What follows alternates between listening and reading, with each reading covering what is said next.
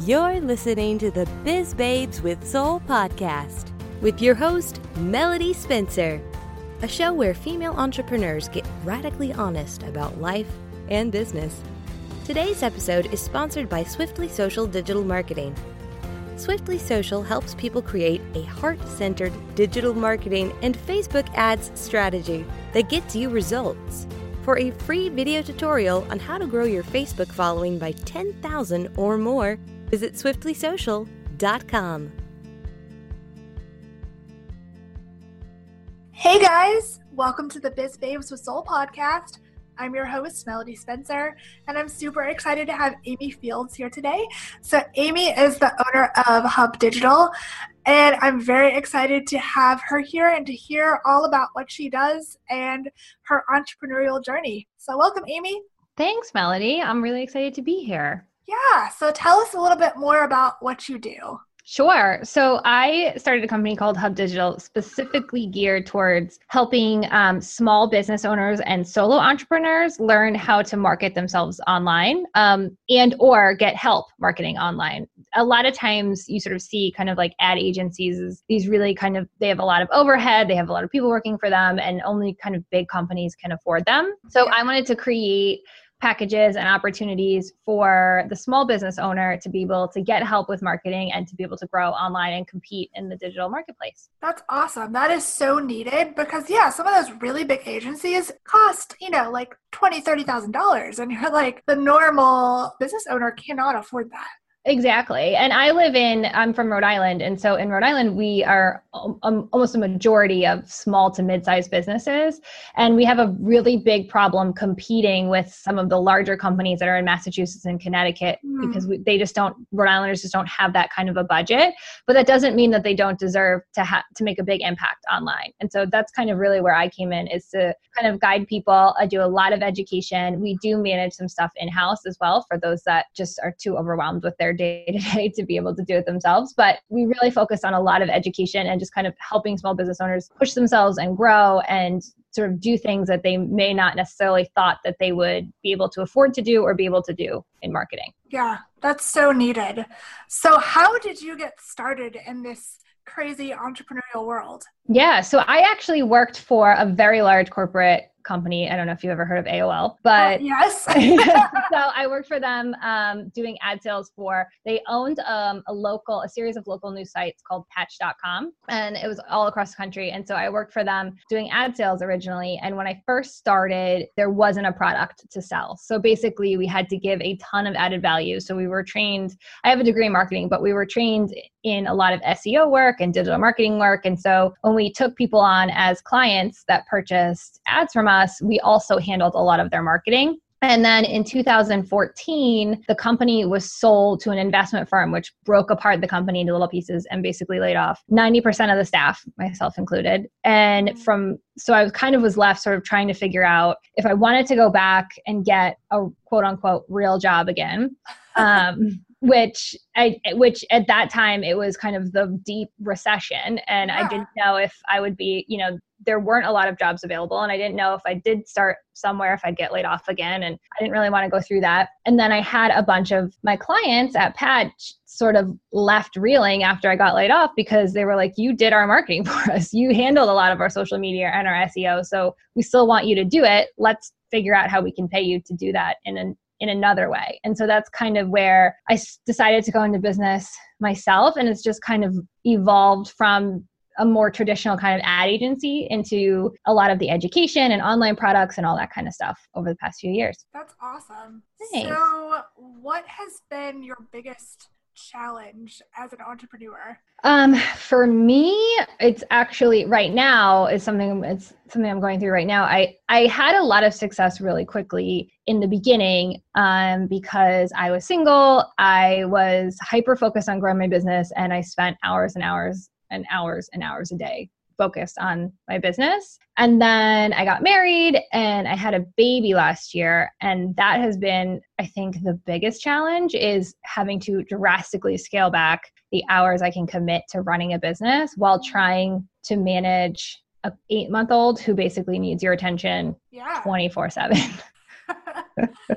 So, how do you make that work? Like, what kind of boundaries have you set with life and work to make that happen? Yeah. So, um, well, first of all, daycare is a godsend. It is probably my the greatest thing on on earth and i've had to learn to not feel bad about my kid being daycare she loves it she has friends and she plays all day and she has a great time and they take her outside so I, I at first it was tough because you feel like you know you should be the one taking care of them and that you should be there and you know are you a bad mom for dropping them off at daycare but I've really learned that this is the best thing for our family. And when I'm successful, she's successful. So that's kind of been really the first step. And then the second step, it's kind of the whole theme, I guess, of this past year for me has just been learning to be okay and being uncomfortable. So learning to be mm. okay with putting her in daycare, which I was a little bit uncomfortable with at first, but knowing that it was the right thing. And then also learning to be okay with an uncomfortable growth process for me. So knowing that um, I may not grow as fast as I want to, I may not be able to get products out as fast as I want to.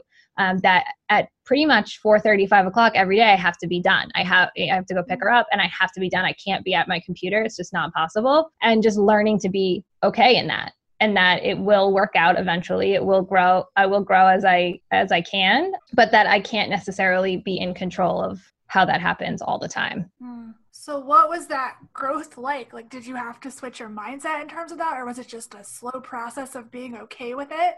It was a slow process. For those of for the people that know me know that i um when i set my mind to doing something i like to do it immediately. I don't like to take the I don't like to take time. I don't like to go slow. I like to just sort of do it and get it done. And it's taken a really long time of sort of trying to do everything all at once and mm. just failing and realizing that you know I'm not being even though I'm spending a ton of hours at work, the hours that I was spending weren't good because I was exhausted from mm, staying up yeah. all night with the baby. And that when I was with the baby, I was sort of had it, gave her half attention because I was thinking about what I wanted to do at work, and I wasn't happy with that either. And so it finally just kind of I think hit a head where probably at the end of the year, probably right around the holidays, where I just sat down and realized that I can't keep going at that pace. I was sick all the time. I had like every single cold that you could possibly imagine. Mm. I felt awful and I was I was dropping the ball on so many things. And so I really had to settle down,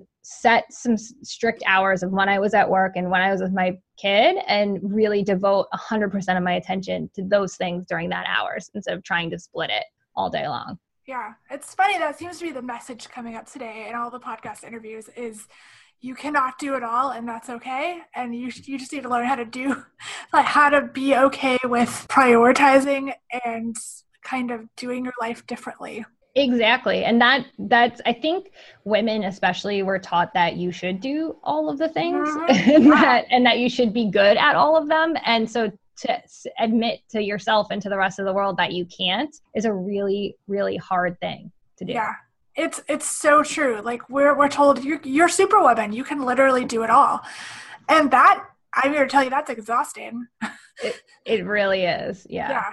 Yes. so ladies you, you don't have to do it all. You you can get support. You can delegate. You can time block. You don't have to be burnt out yeah, exactly. And I think the other piece of that too is I mean I was terrified. I you know a client could email me at any time of the night and I would respond. Oh yeah. And so I was terrified of this idea of if someone emailed me at you know 4:30 and I had left for the day and I was with the baby and I didn't respond that they were going to be mad at me and I had to just really be honest with everybody and say listen these are the hours that I'm at work I have to go pick my kid up from daycare at 4:30. Unfortunately, I will not be able to answer your email until the next day. And everybody is okay with that because they all have families, they all have lives, they all have things to do and everybody understands. And I think especially as business owners or new business owners, we have such a we feel such a pressure to kind of be over the top with everything and mm-hmm. um, people are way more understanding than you think that they are did it feel like a breath of fresh air to have people be like, whatever, it's fine? Yeah. Oh, yeah. Yeah. and it was, I kind of was like, oh, all right. Or if there are days where she's sick and I have to be out of work and cancel meetings and, you know, people are much more understanding, I think, as long as you're honest with them and just sort of say, listen, this is a situation, you know, I'm so sorry. I wish I could come in or I wish I could do that, but can we reschedule? And almost everybody understands all the time. Yeah. And if they don't, they're not the right client for you. Exactly. Yeah. So I I always try to bring up, especially when I have a new client meeting, I just really I try to do it subtly, but I try to bring up the fact that I have a baby and that, you know, things are crazy and that I can absolutely take them on as a client and here's what I can do, but I try to also be really realistic with their expectations and what you know the, what i have space for at that time. And if they're looking for more than that then i can direct them in a, in a different direction. I can't do everything for everybody all the time. Yeah that's a good lesson to learn and i'm glad that you finally figured that out because you would have literally driven yourself crazy. Yeah ex- oh, i totally would have. I think um yeah i was in such a place where i was just saying yes to everything. And i think when you start your business that's sort of the place you're like okay you want to you want to do business with me? Yes yes i will. And yeah. and you have to learn that not everybody is a right fit and that it's okay to say no sometimes although you know you may want the money or it may be a cool project. If it doesn't if you can't give it 100% or if you're going to be overworking or you're going to be overstepping your boundaries then it just doesn't make sense to do it. Yeah uh, that's been one of my biggest lessons is the power of no mm-hmm. because women as women we do not say no enough we try to please everybody like you said and it's okay to say no to things that don't feel good or don't make you happy exactly or even if they do make you happy it just in the long run you just know it's not a good fit mm-hmm. for yourself yeah. And listen to your intuition. If it doesn't feel like you're supposed to do that, or if it doesn't feel like it's going to work for you, don't do it. Exactly. Yeah. So, do you have any sort of morning routine that you do to kind of start your day on the right foot? My morning routine is is a little bit of a I never really, you know what, I'm not a morning person. I hate the morning. And this has actually been something I've struggled with too because I feel like you see all these things about like business owners and entrepreneurs and like CEOs and all these really successful people, they get up at like four in the morning and they exercise and then they have their shake and then they do answer all of their emails and then they're in the office by seven. And that just is not anywhere realistic for, for me. yeah. so, I mean, it all kind of depends on my schedule for the day. And then, you know, right, what's been happening recently is the baby's been getting up um, probably like 536 and i just kind of have loved to just sort of grab her and i stick her in bed with us and just to kind of lay with her, you know, till we're ready to get up for the day and yeah. You know, we have to get up for something. That's kind of been probably my new favorite way to start the day. And it just all kind of just depends on when we feel like it, when we feel like getting up and get going. That's good. Yeah. I love that answer because it's so honest. Like, I, I've been asking everybody that same question just because I'm really interested to know people's routines. But I like that you were honest you were just like, well, it's kind of a disaster, but all right. yeah, yeah. I usually just kind of lay in bed and then I pre- then I remember that I have some early morning call or meeting, and so then I end up running around like a psycho, trying to get ready and to get to her ready and get everything done on time. But you know, I I try to look at it too as like you know, there's always hours when she's sleeping and I can make up for stuff, or there's always time to make that stuff up, but she's only going to be this young once. And there's going to be a time where she's going to think that it's lame to come and cuddle with me. So Aww. I'm going to take advantage of it now while I can. Aww. So, if you had one piece of advice for uh, a female entrepreneur who's listening who either is just getting started or just it's in the idea phase, what would that be from your experience? Um, I think it goes back to that kind of saying no piece. I think in the beginning, yes, if, especially if you're brand new, you have to prove yourself and you may take on projects at a lower cost. You may take on, you know, projects that aren't necessarily, you know, 100% your favorite, but that could be good for your portfolio. But I think as you grow is just to really keep in mind um, what you're worth. I think a lot of times we mm. undercharge yes. as well, especially in the beginning. And I think that's okay. I think it's okay in the beginning to undercharge because you're just starting out. And I, I, think that to offer discounts or offer things at a lower price because you're brand new and you don't have any history is completely fine.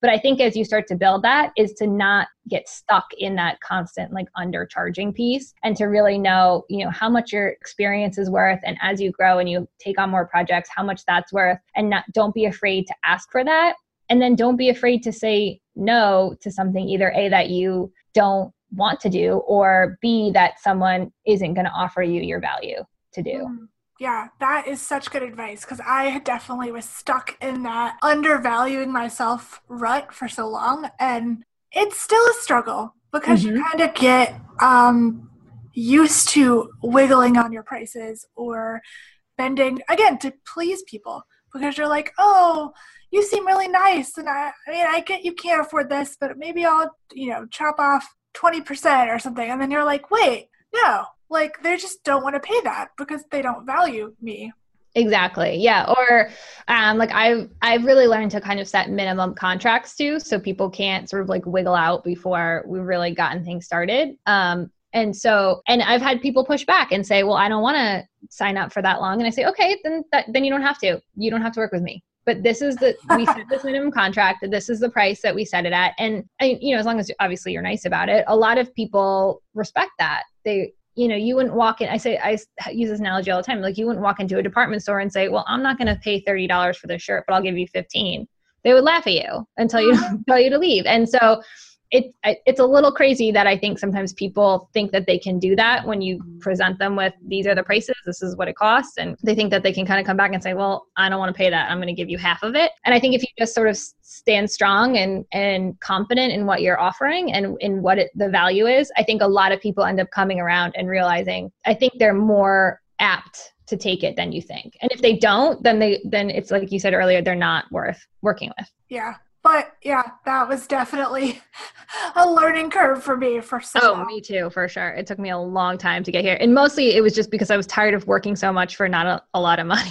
Exactly. I was literally like making peanuts because I did not value. But again, it's like you said, you have to kind of build that credibility online and kind of get your name out there with not making lots of money but eventually you have to scale up. Absolutely. I mean there's there's a grind. There's absolutely a grind starting a small business. And um, i don't think you can go in and charge premium rates for the beginning. I mean at least that's been my experience. And i think the people that in the very beginning are willing to work with you they're putting a lot of trust in you because you don't have sort of case studies and you don't have testimonials and you don't have this background to fall back on and sh- prove that you're worth it. But it's exactly the same thing at the same is once you do have that and you've kind of ground it out and hustled and you know built yourself up then absolutely it's time to take a step back and say look at all of this. Look at what i've done.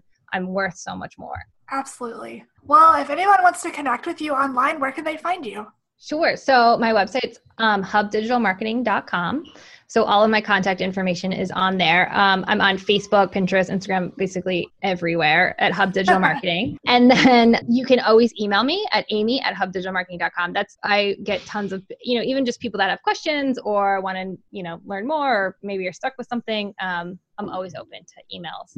Awesome. Well, thank you so much for being here. This has been so much fun. Yeah, this has been a good time. Thanks for having me on yeah, I hope that everybody gets as much out of it as I did. So, oh, yeah. great. All right. Well, thank you guys for listening. Until next time, bye. Thank you for joining me for the Biz Babes with Soul podcast. Don't forget to like, subscribe, and share with your friends. To learn more about me, Melody Spencer, and the show, please visit swiftlysocial.com.